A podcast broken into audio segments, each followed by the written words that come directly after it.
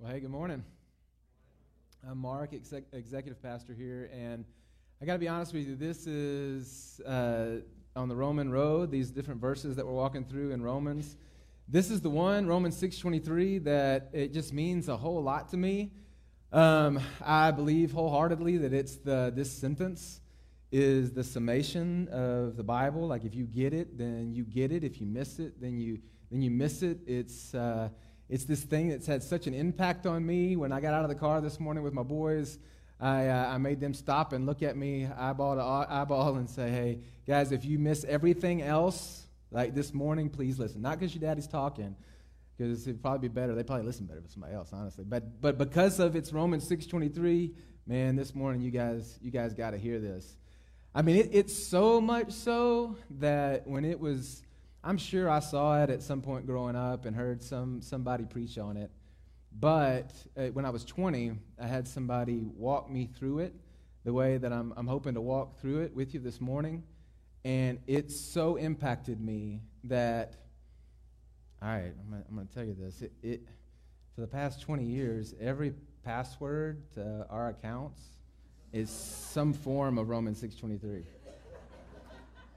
Now, now what, is, what does that say about how, how big that is? I mean, I, I wanted to remember it, and I was pretty, my memory's pretty bad. I was confident that I would remember those passwords because they're connected to this Romans 6.23. So hopefully you'll, you'll hear me this morning. And I want to start out, uh, really, uh, I say hear me, I really, really, I hope that this is the kind of passage that I could just read it, and I believe that there's that much power just... Uh, just rolling off of these words. But I want to start out with a question. And it kind of goes back to this password deal. Um, what is the password to your most private and valuable account? Not everybody at once.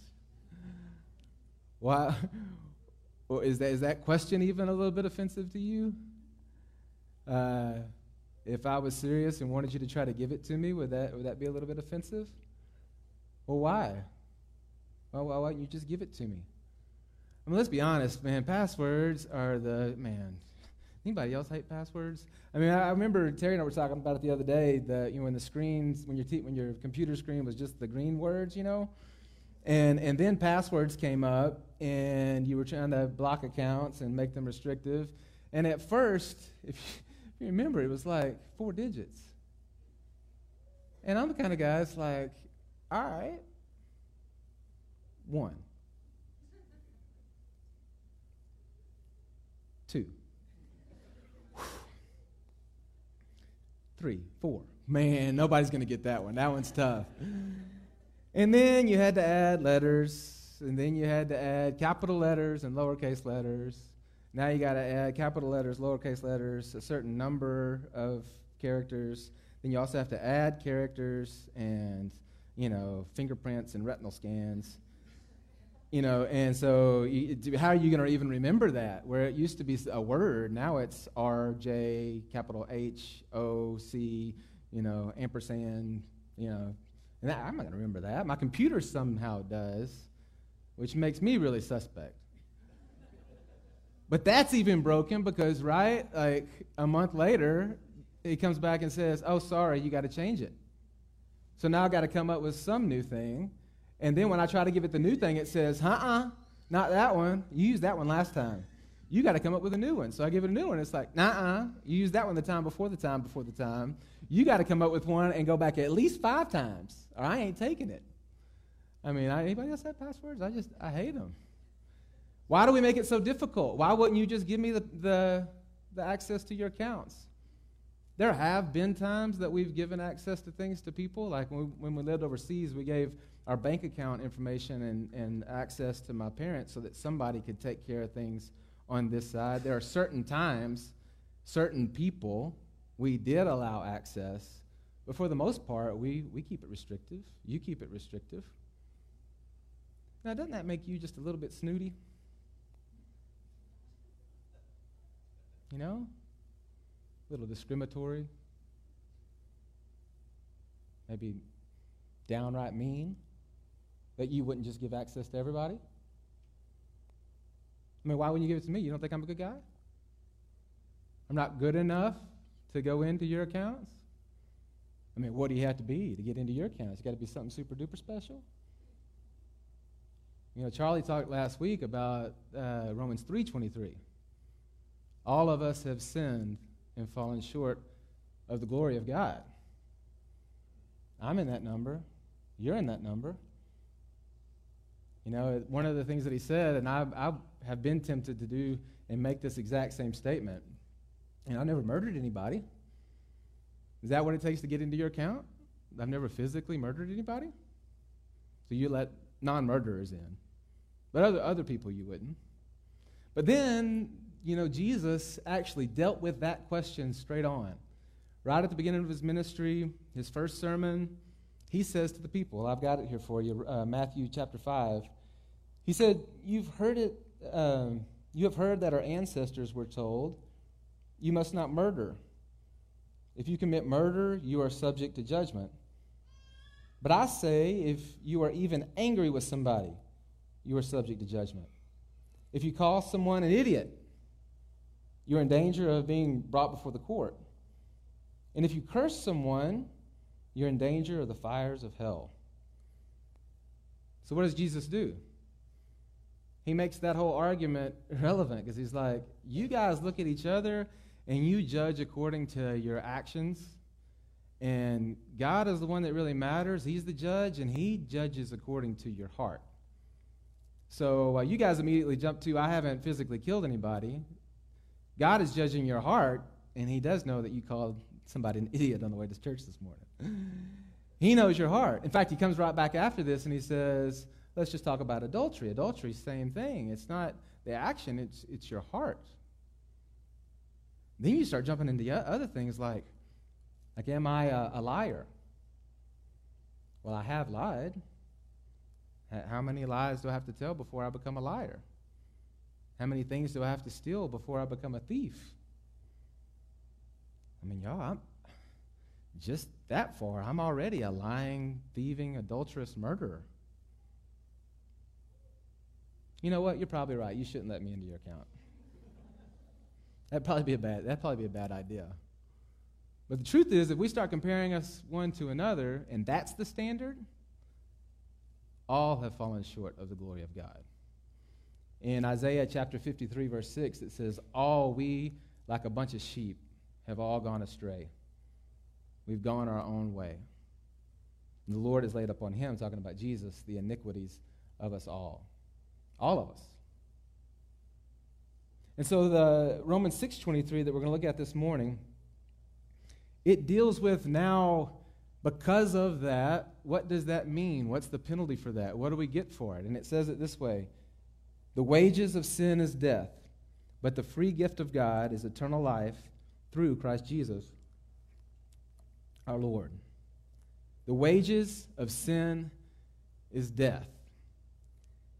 And, uh, and the day that this, this guy, he really helped me understand this verse, we, we walked through it. It's really the first time I'd ever done good Bible study where I broke down word for word and really got understanding of all the different terms and then tried to put it back together so that it would make clear sense.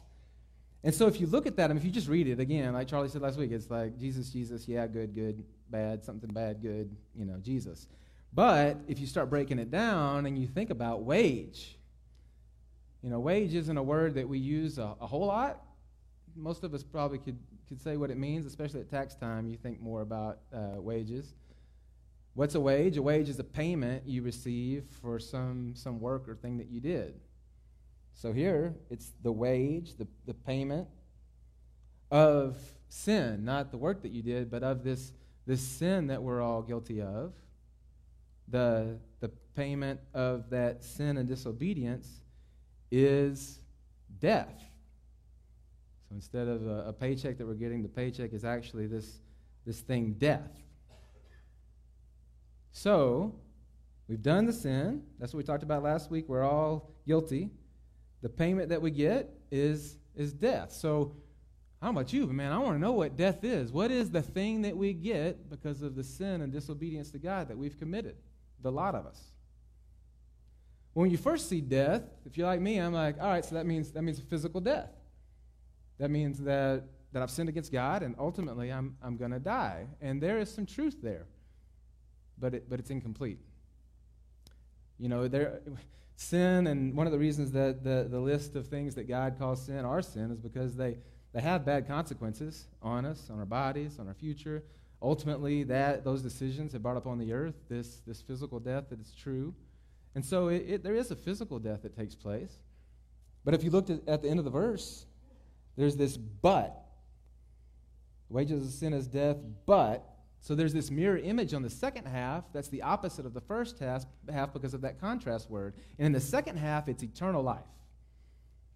So there's something different about this, this death. It's not, it's not physical death, it's, it's eternal death.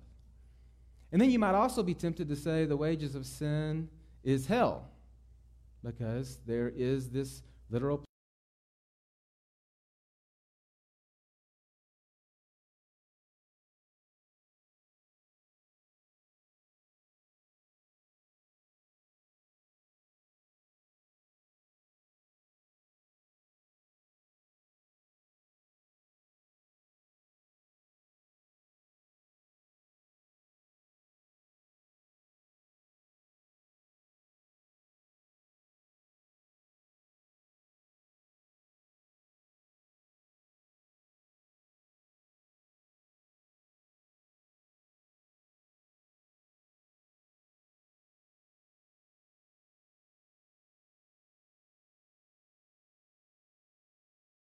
gave the definition exactly. In John chapter 17, he's with his disciples and he's praying for them. And in his prayer, he just straight out says it.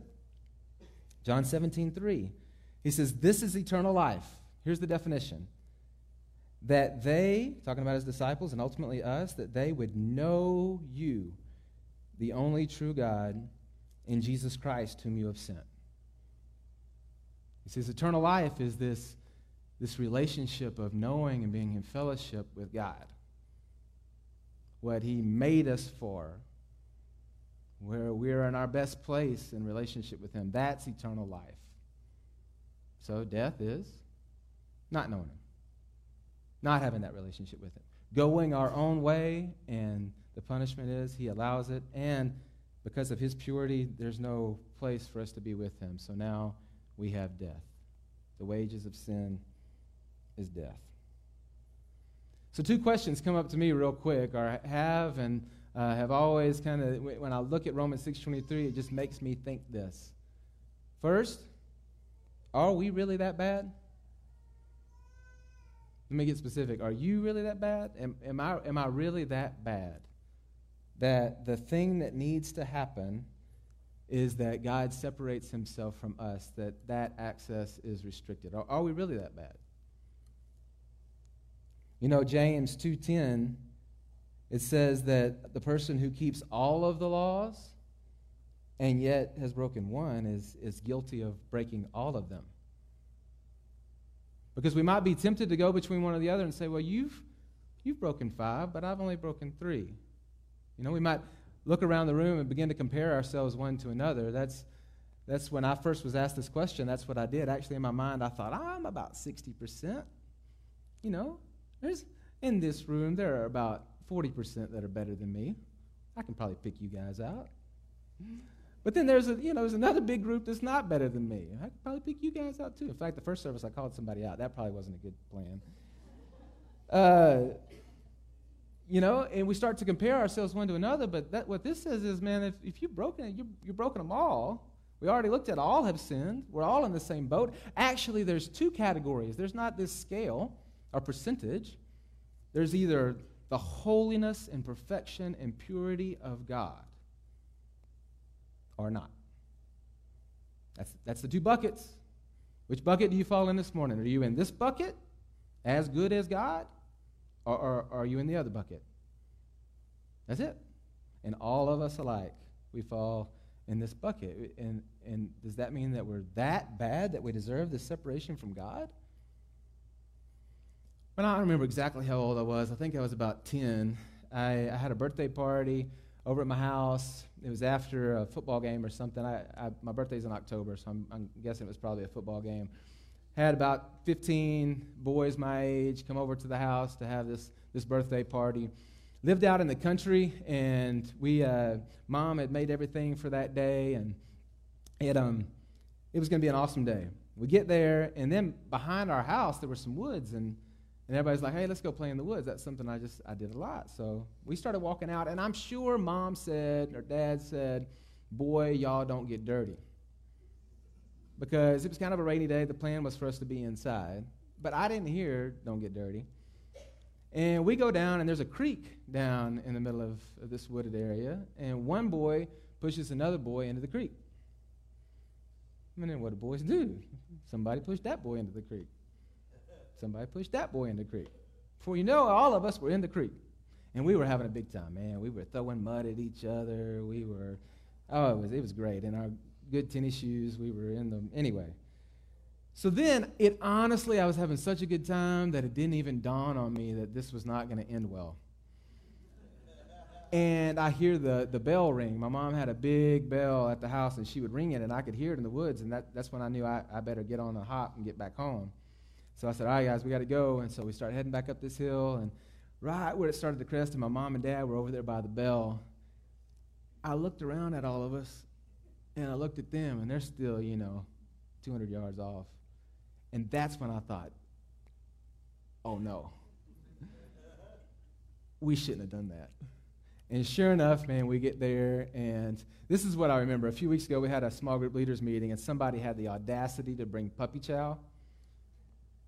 Uh, if, if, you, if you don't know what puppy chow is, but don't worry, we're not eating dog food at the small group leaders meeting. But, you know, there's this, this dessert that's the Chex Mix with powdered sugar and peanut butter and all kinds of good stuff in it.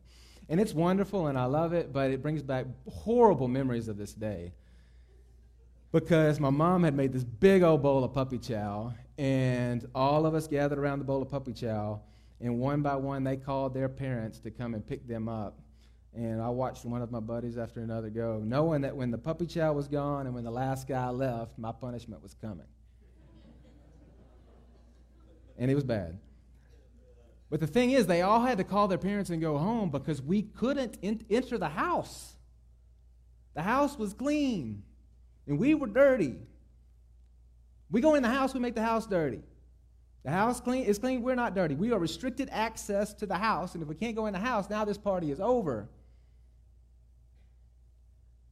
Yo, we're ba- I'm bad.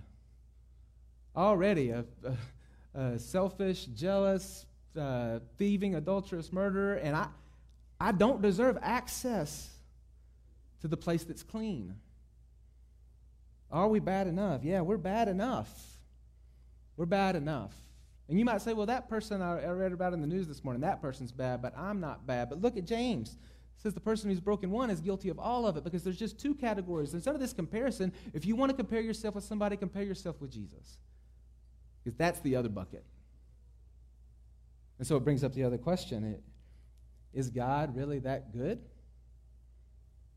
If I accept that I'm bad, but is he really that good? That he would love me and care about me, but he's so good that there has to be this, this separation between us because of my sin. Is he really that good? Well, if y'all remember, a few months ago, we, we looked at Isaiah. And there are several examples, but this, was, this is just one that we, we even recently looked at, where Isaiah is in the presence of God. And when he's in the presence of God, his reaction is, Woe is me. I'm ruined. For I am a man of unclean lips, and I live among a people of unclean lips. And my eyes have seen the King, the Lord Almighty. Yes, God is, is good. And to be in his presence, there has to be this, this purity. And what would happen to each of us if we were to step into the presence of God today? We would immediately have this same reaction. We would fall to our knees and we would immediately realize how incredible and holy. If you remember this scene, the angels are calling back to one another. Holy, holy, holy is the Lord. There, this, this scene is He is perfect and good, and Isaiah realized how far and distant from that He is. Uh, as I was preparing for today, I, I, just remembered and I went back and looked at these different Psalms where, where David uh, asked this question He, he asked it one time in, in Psalm 15. He says, Lord, who may dwell in your sacred tent? Who may live on your holy mountain? Who gets to be in that place with you? The one whose walk is blameless, who does, who does what is righteous, who speaks the truth from their heart, whose tongue utters no slander, who does no wrong to his neighbor, and casts no slur on others. He does it again in, in Psalm 24. A similar question Who shall ascend to the hill of the Lord? And who shall stand in his holy place? The one who has clean hands and a pure heart, who does not up, uh, lift up his soul to what is false and does not swear deceitfully. Who gets to be in the presence of this holy God? The blameless, the righteous, perfect. Basically, David's saying, Who?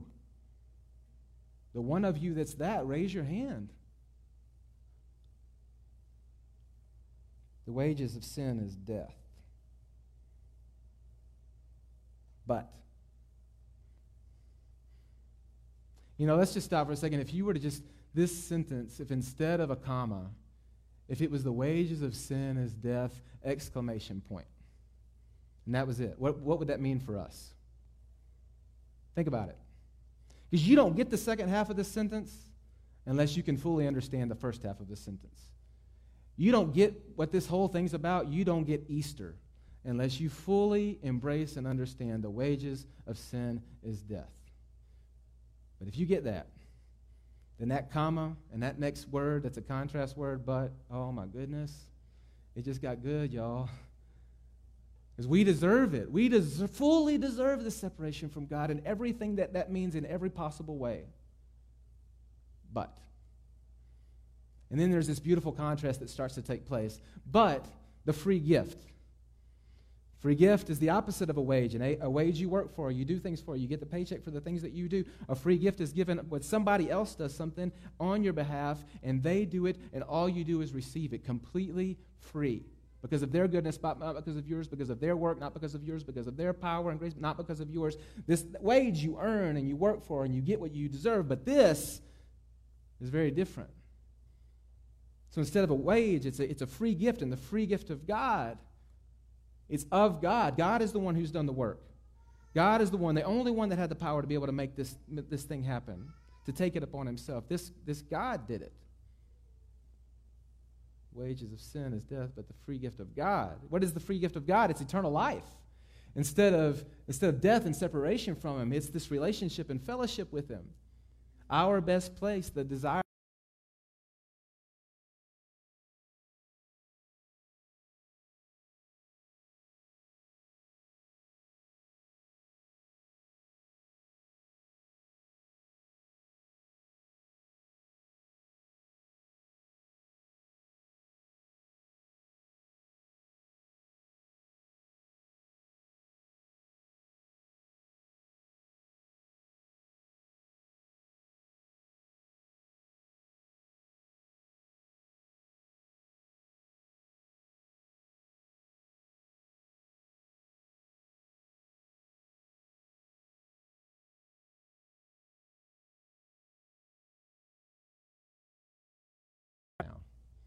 Because what, what, what's the other response to this?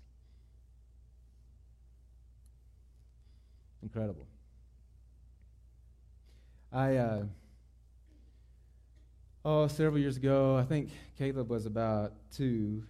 I, I was uh, supposed to lead this group of college students on this trip to Taiwan. And, uh, we had planned, it was months in the planning, and we'd even taken a vision kind of scouting trip and, and met all the people in Taiwan that we were supposed to go visit and we were getting all ready for it. The flight was a 5 a.m. flight. It was about an hour from the airport, so we were going to leave like you know three or something the next morning. And uh, a week beforehand, I had taken my passport and I had set it out on the counter because you know uh, you can buy clothes in Taiwan, you can get food in Taiwan. People live in. I mean, you can buy the necessities, but you don't get in the country without a passport, right? So the one crucial element to this whole thing was I needed a passport. So I set my passport out. Well, that night I'm coming back to load my bag and I go to get my passport and it's not there. So I pick up the papers and I move them around. It's not there. So I'm like, Terry, Terry have you seen my pass- passport? Oh, it was on the counter. It's not on the counter now. Where, where, where would it be? I don't know. It's your passport. All right, so we start looking and moving things around. And at this point, I'm still hopeful, like, I'm going to find my passport. Wasn't on the counter, wasn't in the kitchen. We turned everything upside down in the living room and ransacked it. It wasn't in the living room, wasn't in the bedroom, wasn't in the garage, wasn't outside. It wasn't in our house. It was gone. So what happened? You throw it away? No, no. Caleb must have done it, which is totally possible. I think Caleb might have done it. As years have gone by, there have been a few times that Terry showed in a moment of weakness the possibility that maybe she threw it away. I don't know. Maybe I threw it away. But regardless, the passport was gone. And the one thing I know is I'm not going to get into Taiwan without a passport because countries restrict access, right? Like I, I might be able to get through uh, the. The airline's likely going to stop me, but if they let me on the plane and I step off in Taiwan without a passport, I'm going to go to the immigration guy and he's going to go, "You can't come in our country, idiot. Get back on the plane. You have to have a passport." So I felt like, yeah, man, the biggest fool watching them leave. There's the leader, but he can't come because he doesn't have a passport. The one thing he needed, he doesn't have. See you guys, y'all have fun. So luckily, I walk away with my head down and I find out that we've got a family member who knows somebody who knows somebody who knows somebody who says that I, he can get me a new passport next day. Now, I, I didn't really believe this, but they said if you would go to the passport place in New Orleans, that you could, you can, he could make it happen. So I fly to New Orleans. I go to this place. As soon as they open and the lady opens up the window, I walk up and I'm like, I'm Mark Powell Freeman. And she says, So? I, I need a passport. Well, you can't get a, you want a passport today? Yeah, no, you can get a passport today. And I start to walk and sit down, and she says, Oh, whoa, whoa, what did you say your name was?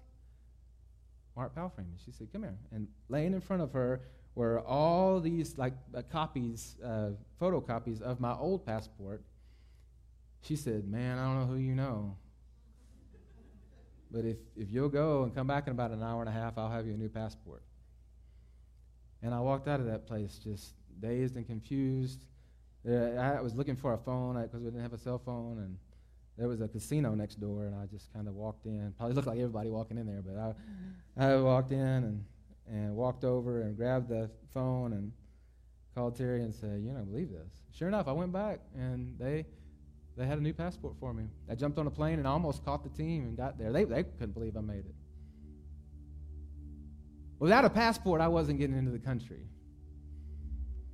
You know, with uh, without a password, I'm not going to get restricted access to your accounts, and that's right.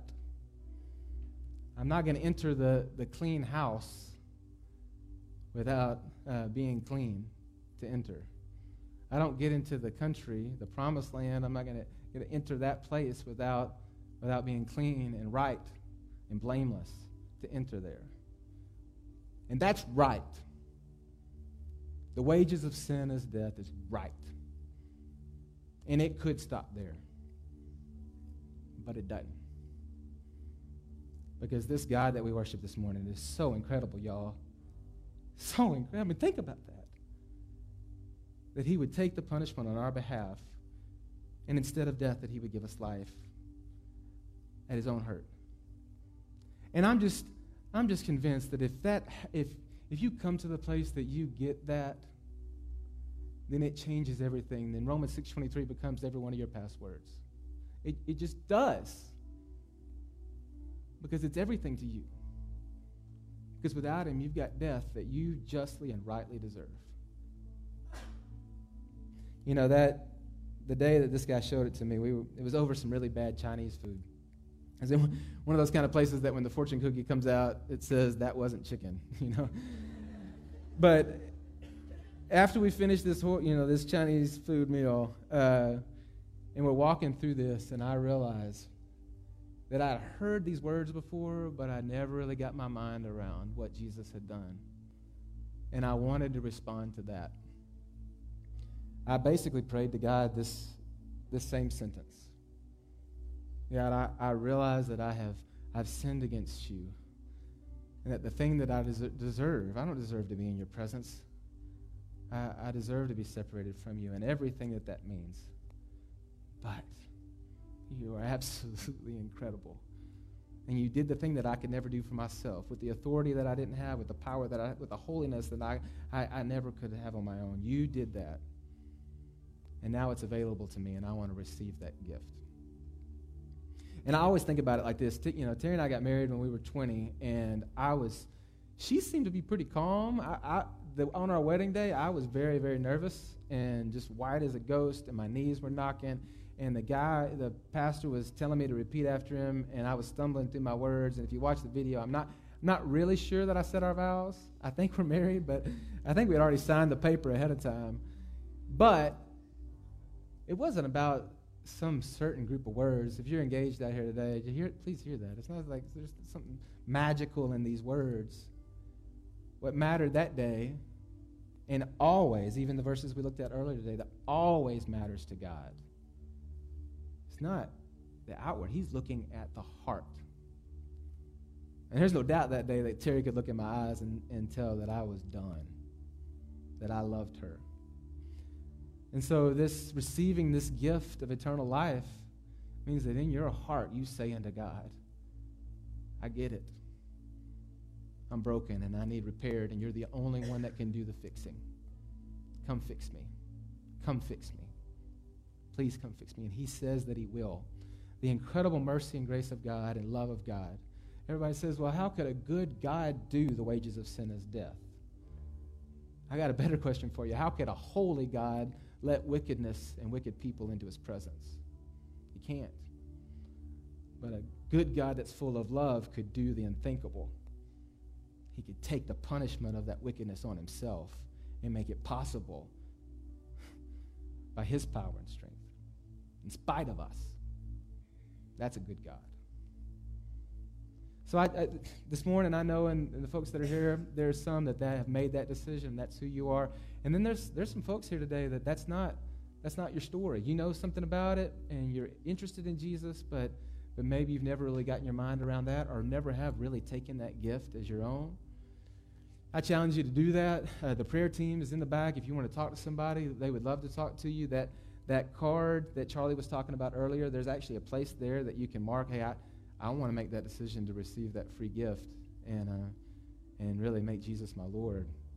I, I, challenge you to do that when the offering buckets come by. Just, just throw it in there, and we'd love to talk to you more about it. All of us for Easter, man, we, if at any time, this is the time we got to think about this thing deeply and realize this is what it's all about. Let me, let me pray for us. Father, I'm, I am, uh, I'm, I'm amazed every time that I, that I think about this sentence that you would take a lying, thieving, adulterous murderer that has gone his own way, and that you would make the way